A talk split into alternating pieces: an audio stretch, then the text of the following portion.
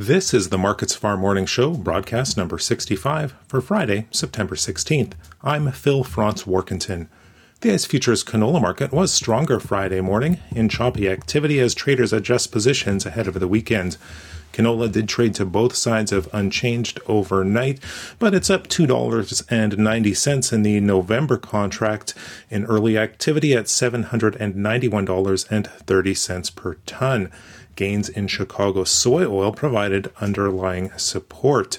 Weakness in the Canadian dollar also underpinned canola. The currency has lost nearly 2 cents relative to its U.S. counterpart over the past week. That boosts crush margins and makes exports more attractive to global buyers.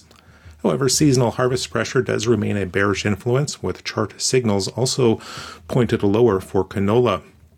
Losses in European rapeseed also spilled over to put some pressure on the market. In the U.S., soybean, corn, and wheat futures are all mostly lower, with broad strength in the U.S. dollar internationally behind some of that weakness.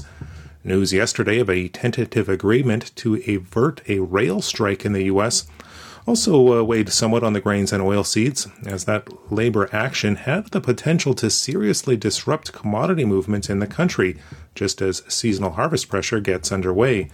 Soy oil, it is uh, posting gains, but meal and beans are both down. November soybeans down 9 cents at 14.42 per bushel. Demand concerns and the looming U.S. harvest accounted for some of today's weakness, with expectations for another large South American crop also overhanging the futures. Corn also pressured by demand uncertainty and the early harvest. The December contract it's down 8 cents at 669 per bushel. Chart-based selling contributed to the losses with futures testing some key moving averages. The strength in the US dollar was especially bearish for wheat. Uh, Minneapolis spring wheat down 5 cents in December at 9.24 per bushel. Kansas City down 15 cents in the December contract at 9.11 per bushel, and Chicago wheat down 13 cents in December at 8.31 and a half.